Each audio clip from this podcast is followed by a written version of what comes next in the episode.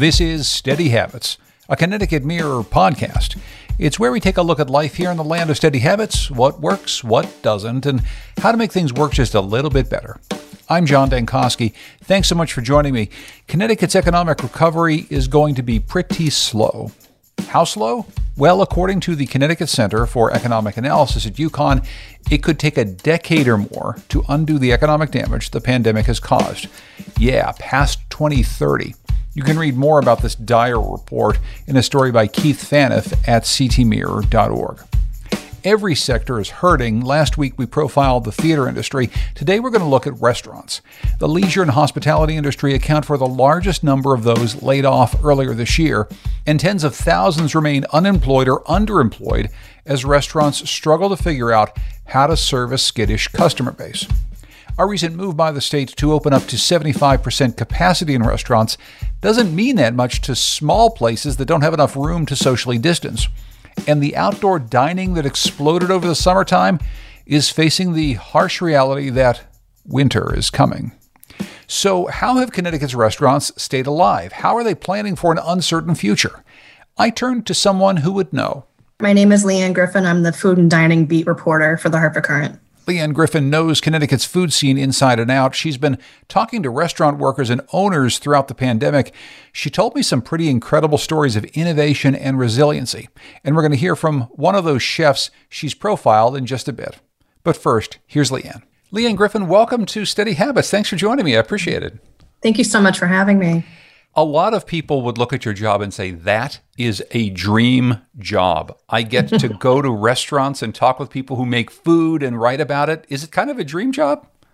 Yeah, yeah. And that's part of why this year has been so weird because that's what you're used to doing going to restaurants and enjoying their food and talking to them and hearing their stories. And for a large chunk of time, I wasn't able to do that. Why don't we go back to the, the very beginning? So it's March.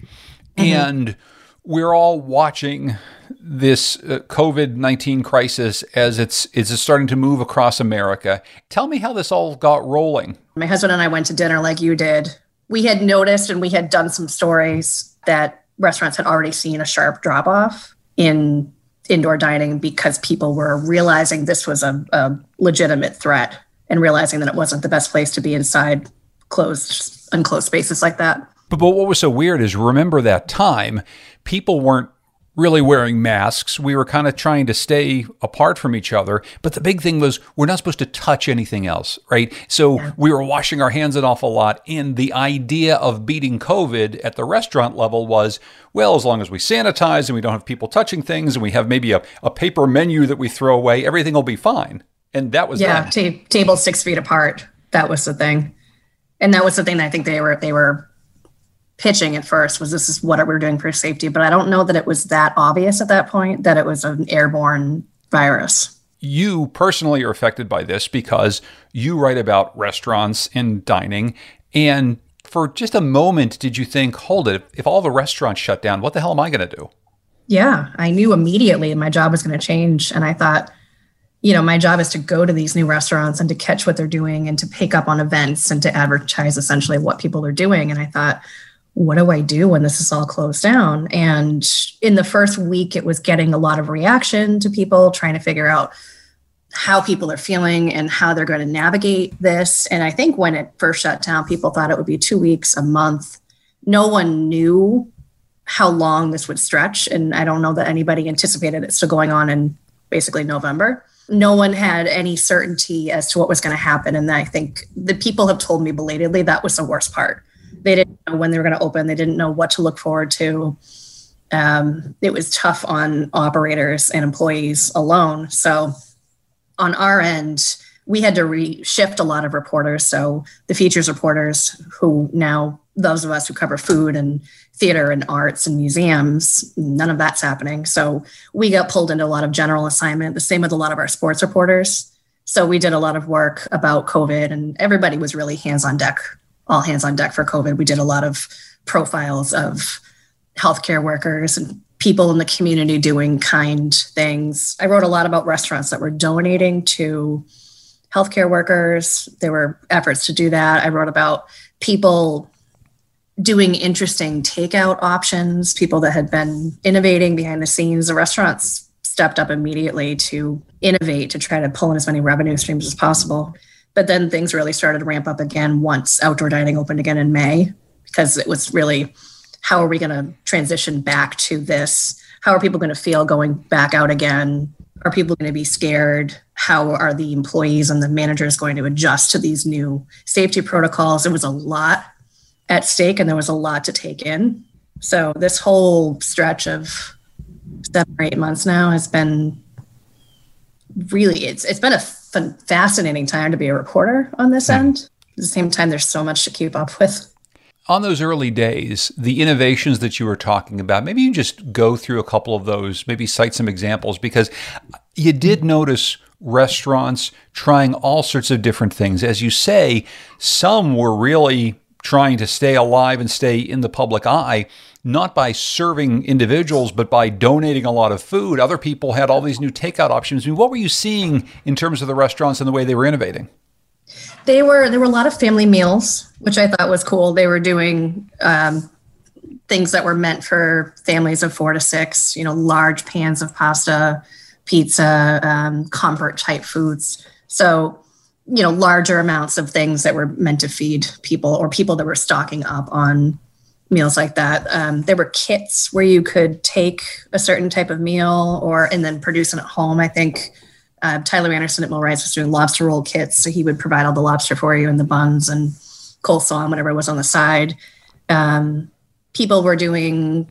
Um, there was a, a, restaurant down in Chester, Grano Arso, that was doing fresh pasta kits where they would make fresh whatever type fresh pasta you wanted and take home with one of their sauces and get sort of that restaurant experience at home and then there were cocktail kits, which I thought was fun because they had allowed for the option of takeout beer, wine, and, and spirits. And so restaurants, before restaurants were able to do to go cocktails, which came, I think, a month or so after the first executive order, they would put together everything you needed for some craft cocktail bitters and juices and garnishes. And then you could make it at home with your own bourbon. And I think that was fun for a while because that part of it was still the novelty let's have some food and drink enjoyment because I know that was what was going on at my house because it wasn't else happening. Well, and we certainly have heard uh, stories about people's alcohol consumption going up during uh-huh. during the pandemic. But that is one thing I, I had wanted to ask you about.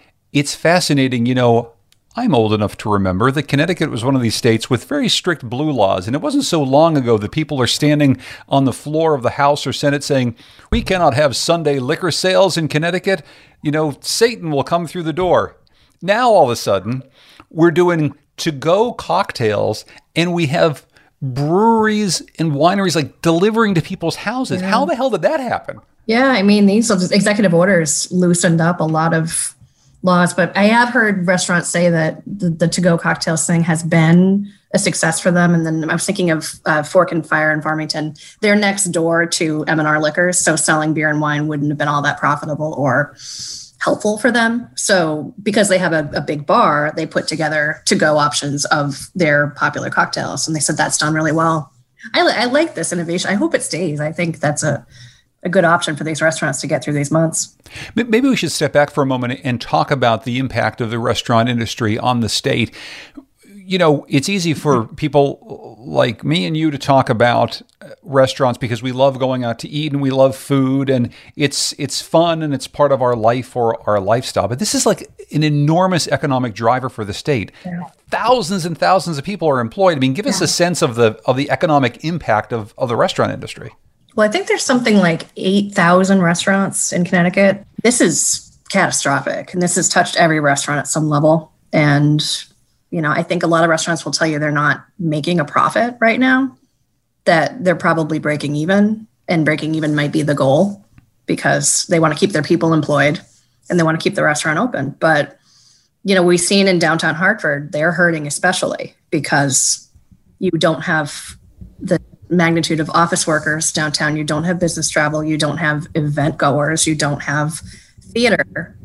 And these restaurants that relied a lot on corporate catering you know people going out for business travel all of that stuff being gone and the potential for office workers not coming back in January even like they said they were going to I don't particularly see that happening with the, the numbers rising as they are now. And we've been told we're not going back to our building in January, which is what we were planned. So that is a tremendous drop off. And I don't really know where you make that up. There's a lot of a lot of issues at stake with these cities, and it's unfortunate.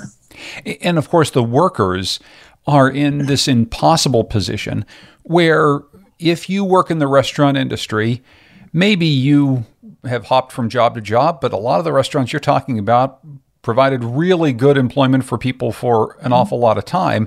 And now they're stuck either being completely out of work or they're only back temporarily in a way that it's very hard to to make money. We heard a lot of stories, Leanne, about people who frankly didn't really want to go back to work because the deal they were getting on unemployment was even better. What have you been hearing from restaurant employees, restaurant workers? Yeah, I just I wrote something about this a few weeks ago where I talked to one woman who had been a server at a restaurant in Glastonbury and she had been there since October or November and there was something to do with her her employment history there versus a previous employer. She didn't get her benefits for 3 months and I, she has a child at home so she didn't get any sort of she had no income for 3 months and that's incredibly stressful. And so I think she had to go through a hearing process and she didn't get her hearing for six weeks. And so this is when you when you have no income at that point there's no restaurants open. This is completely beyond your control. This is nothing you've done to you know bring this on yourself. But, but then that this is you know understandably the unemployment system was completely overwhelmed because there were so many people that lost their jobs on that march 16th that i think it i think the system crashed the next day is what i was hearing and so for all of these hospitality employees to be on the system and they were they were in Facebook groups texting each other trying to get some sort of support. How did you get through to this person? Is there a phone number I can call? There was a lot of uncertainty and stress and fear because this was such a mess. Um, and the people that did get the unemployment, like you said, there was an extra $600 a week boost through July.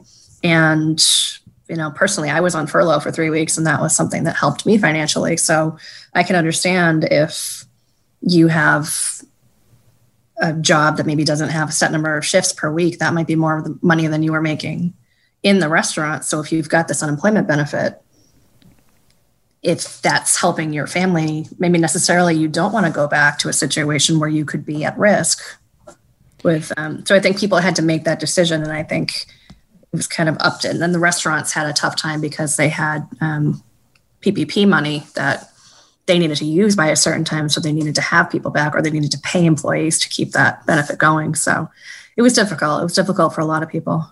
And you talk about the risk piece of it too. It's not as though these restaurant employees were saying, well, I just can't wait until we can open back up so that I can go in there and start making a paycheck again you're in very close contact with the public. You don't necessarily mm-hmm. know where all this public has been. And the protocols, while certainly stringent by old standards, aren't necessarily so stringent that you couldn't contract COVID at work. And so that's been a real fear for a lot of business owners and employees too. Yeah. And I think that's what people had to decide. And If you are somebody that had a high risk family member at home or you're high risk yourself and you have to run that risk for yourself. Is that worth going back when you've got guaranteed unemployment paycheck? And so that was a really tough decision for people. And that was if they received the unemployment at all. Most customers have been great and really helpful and, and tipping extra and being really kind, understanding that service employees are going through a lot. But I have heard some horror stories about people being really resistant about masks or getting angry about new protocols or new rules and taking it out on the servers. And that's never okay. One of our local restaurants out here in New Hartford, BLT, has a big sign out front that says, Don't make us ask you to wear a mask. Right. Because they've just had so many people that they've had to have this interaction with that they literally have to say, don't put our servers in the position of having to do that. It just makes a, a stressful situation even more stressful. That, yeah. that's one of the things about these protocols, though, that is so strange. Obviously, there have been a number of executive orders. Rules have changed over time. All business owners are trying to keep on top of this. So, what we, we are seeing now is more innovation at the at the restaurant level, more ways to try to get people in here. But honestly, Leanne, an awful lot of things that don't seem really conducive with long term success. The, the plexiglass uh, in front of yeah. the bar servers that doesn't exactly look very friendly. Some of the, the ways in which tables are spaced apart, you go into a restaurant, it just doesn't feel like, honestly, the restaurant experience. Yeah, and I think that's what people have had problems with. And I have heard that plexiglass has been a problem to obtain and it's expensive because it's in such demand right now. Um, we talked a lot, you talked about spacing. The move to 75% dining capacity, I think, has really only helped out restaurants with large spaces because a smaller space, if you still have to have your tables far apart, that far apart, they don't have the, the space to add enough. So it, it hasn't moved the needle for several restaurants in terms of, of the experience, I heard servers say they understand that masks masks are, you know, they're a necessity because of the health concerns, but they say that you're not the the server isn't putting on their full um, you know their full face. Like you can't see their smile you can't see their interaction. Sometimes you can't hear them behind the mask and there are people that do think that detracts from the dining experience because they are trying to provide that full you know that full experience for people coming out spending their money and enjoying a night out so. Some of the the changes we talk about for indoor dining and the 75% capacity is something that maybe only helps a, a bigger restaurant where you can have more space. So many restaurants have spent an awful lot of money on outdoor dining. They've said we're mm-hmm. going to do this all through the pandemic but that's mm-hmm. only going to last so long. It is October and it's cold at night. So, what happens when it starts to be too cold to eat outdoors? I think right now it's a matter of amping up takeout, realizing that that's going to be an option when people aren't comfortable coming indoors. And there needs to be some consumer confidence with eating indoors. And if you're, there are people that, that are fine with it, but I'm wondering if people are watching the numbers climbing a bit. And I'm guessing they're going to continue to climb through cold and flu season. And I don't know. I, I think a lot of people are concerned that that's going to be a real problem if people aren't coming indoors, and you can understand why. You mentioned some of the cocktail innovations before. Who else has done well during this? I mean, are there any sectors of the restaurant uh, or food service industry that have really actually come through this okay? Pizzerias. Pizzerias. yeah. Anybody who was already set up for takeout, because that's the model they know. They can do it quickly, they can do it in high volume. And a lot of restaurants did have to figure out how to do takeout when they really hadn't before. You know, I've talked to some steakhouses where they're trying to figure out how to get that steak the perfect temperature so you can take it home with you. They're not used to that. They're used to serving that, that to you in person. But I have heard from pizzerias that that's just, you know, it's already set up for you. You've got the food ready to go um, anybody who already had a takeout model has certainly come through this well. And you've profiled some food trucks. I mean, honestly, mm-hmm. Leanne, I haven't been eating indoors at all. I, I don't go yeah, out to restaurants. I, I don't want to be in there. But uh, breweries have food trucks every weekend. So we go out and, mm-hmm. and eat at the food trucks. And, you know, more and more of them are really, really good. And they're good at this mm-hmm. whole takeout thing, obviously, because they're just taking the food right to you. Yeah, the breweries, I think there was some executive order that they needed to serve some type of food in order to be open. And not every brewery has a kitchen. So calling the food truck to be on site was a natural option. And that's done pretty well. Um, you know, you can kind of, if, if they're spacing out what they're doing, you know, you can have fried chicken, you can have pizza, you can have, you know, Mediterranean food, whoever is there that night. The food trucks in general lost a lot of business this summer. They they aren't at farmers markets, they aren't at concerts, they aren't at food truck festivals. So they really needed some way to um, make up that business. And, you know, they're not catering necessarily large parties. So I think the brewery thing was good for a lot of people. Um, I did interview Lizzie from Lizzie's Curbside, who her business, she does a lot of summer business and she does Sundays at the Coventry Market. And that was a sort of a drive through pickup option this year. So Lizzie's big business is the UConn campus, and she's there.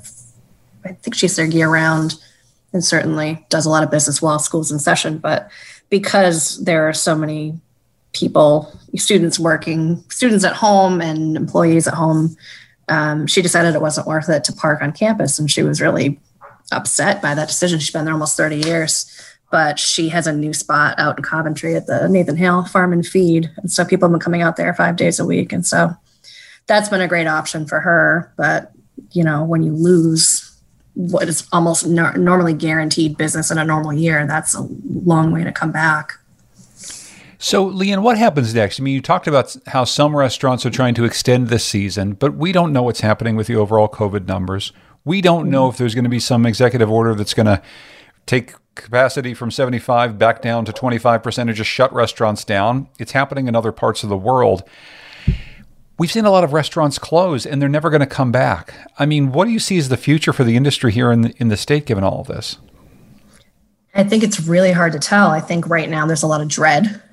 I think we talked about whether or not people would eat outdoors or indoors once things get really cold. Um, I don't know, I, and it's it's hard to predict because you you don't know where you would be. I, I wouldn't have predict, predicted being here in November at this point in March. Um, I think right now there's a there's a lot of dread, but there's a little bit of optimism that if you can get through the winter, then maybe you can have that that maybe a return to more normal in the spring or summer, or you get another good summer like we had, where you can have that outdoor dining. Um, I think it's tough to predict right now, but I know people are scared and I get that because we don't know what's going to happen and we don't know what the next wave is going to be. And are they waiting? Are a lot of these restaurant owners waiting for more assistance, whether it's from the state government, from the federal government? Are they saying we need something in order to stay stay alive? Yeah, and they're hoping for that. And I don't I don't know if their confidence is going to come, but I think a lot of people would like another round of PPP and hopefully some sort of assistance from the state. I don't know exactly what that would be, but that's probably the the most um, help. Probably would be the most helpful thing right now, and it's unfortunate that it's not coming because this is affecting such a large sector everywhere in the country. Leanne Griffin writes about food for the Hartford Courant Thank you so much, John.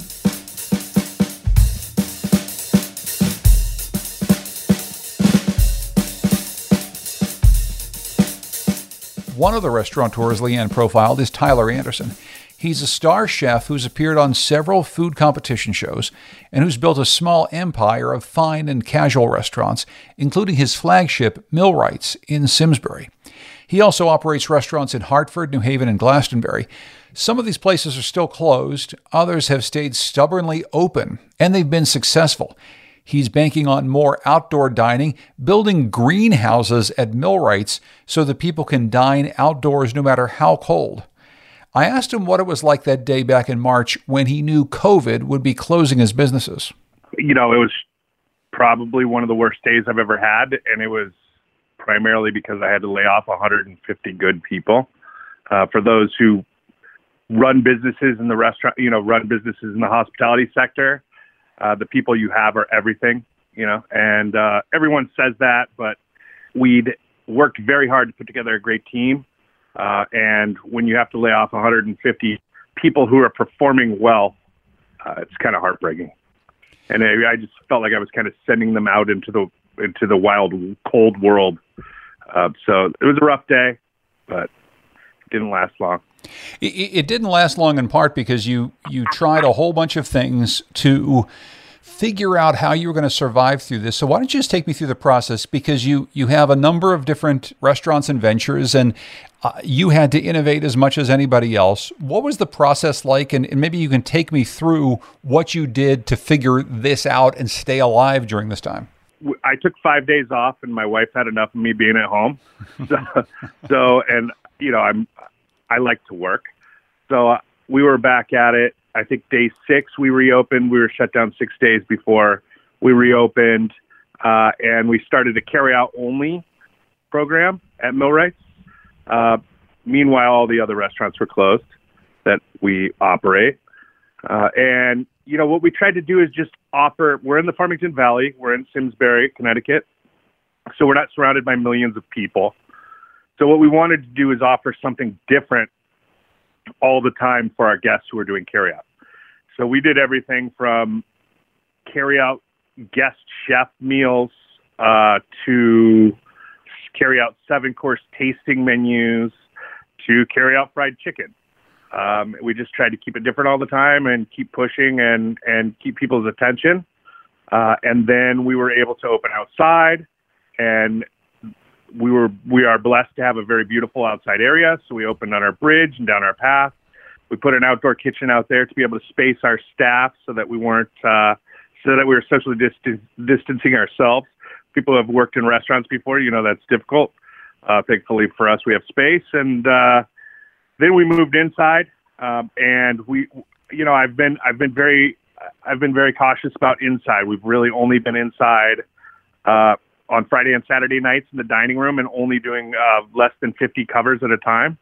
Uh, but recently, we've put in an air filtration system and figured out some stuff.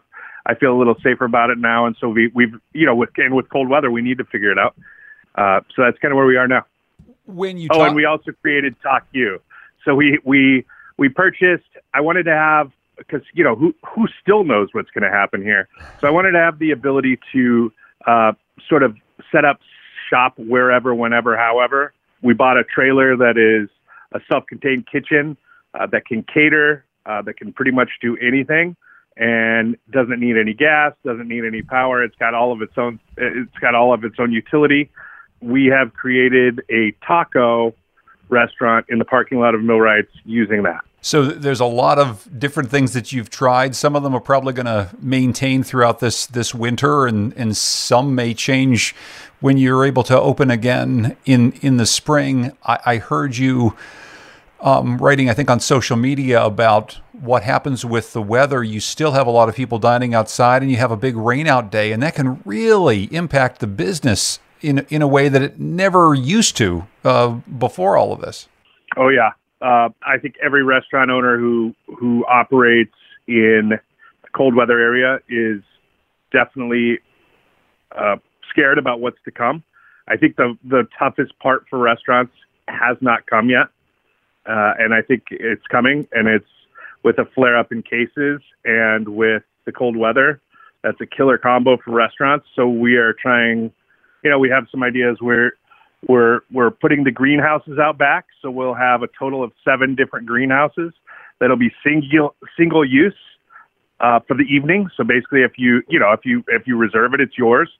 Completely disinfected, sanitized, obviously between each use every day, uh, but should add a level of safety for people. Uh, you know, and again, we're fortunate enough to have the space. So as we as we continue, you know, to your point on on some of these things, will continue. These things t- take a lot of money, you know. So there are uh, every restaurateur is having to spend like above and beyond just to sort of break even these days, which you know is is is a better option than a lot of other people have. You know, a lot of other restaurateurs, in New York and, and around the country, don't have don't have the option of even spending money to break even. So what we're trying to do is we're trying to come up with ideas that are sustainable ideas, so that that's not wasting money. I don't want to spend you know thirty five thousand dollars on a food truck trailer that I then won't use when this is all done. Uh, we're trying we are trying to come up with ideas on things that will not only work now but will work down the road for us. How many of those 150 people that you had to lay off back in March have you been able to rehire? All of them and more. Wow. So, so you have a bigger staff than you did? We do. We have at, at a couple of the properties, we've been fortunate and our, our, our top line numbers are higher than they were last year. Uh, but because of the expenditures that it takes to do all these unique things, it doesn't mean the bottom line numbers are as good. You know what I mean? So it's taking more labor because let's do Millwrights, for example. So Millwrights, instead of having one kitchen, we now have three kitchens at Millwrights. So we have Talk You that's in the front parking lot. We have the outside kitchen, which is in the backyard, and then we have the main kitchen. It's been great. It's a great blessing to be able to do that because, like I said, we're socially distancing this staff but also at the same time, just think about the labor model involved in dragging everything out to these different kitchens and cleaning these kitchens and maintaining these kitchens. And, you know, so it adds up. Uh, but my biggest thing was to try to make sure that we could get everyone we wanted to work with us back as quickly as possible. Fortunately, we were able to do that. Last thing for you, Tyler. Our, our, podcast is heard by a lot of people who make public policy at the state capitol in Hartford. We we know that the governor opens up our podcast and takes a listen now and again. So I guess if I wanted to give you a chance to, to say anything to lawmakers in the state about what you and other restaurateurs need to try to stay alive and thrive throughout the, out this winter. What would you tell people? anything we need to do to stay safe. Uh, obviously, restaurants are a major component in uh, the spread of this thing. And I'm one of those who likes to listen to science. And I, I honestly think that our governor and our government has done a pretty good job at these things. I would just urge them to take a look at the businesses that have been wildly affected and figure out a way to help those, uh, to help all the small businesses who weren't able to, who didn't even have the ability to uh, pivot like I did. I'm, I'll be honest, I don't need help, but there are people who, at this moment, I don't need help, but there are people out there who need help. So if the focus needs to be on those people who need help, let's get those people help uh, and keep them in business because restaurants are such an essential part of our social infrastructure and we need them. Uh, I don't want to live in a world without restaurants, that's for sure. Tyler Anderson, thanks so much for taking some time. I really appreciate it. Thank you for your time too. Have a great day. You can read a lot more about Connecticut's economic recovery at ctmirror.org. Thanks to Bruce Potterman, Beth Hamilton, Kyle Constable, and Jess Friedman. George Mastrianis and Dave Swanson provided our steady beats. They were recorded at Legend Studios in Avon, Connecticut.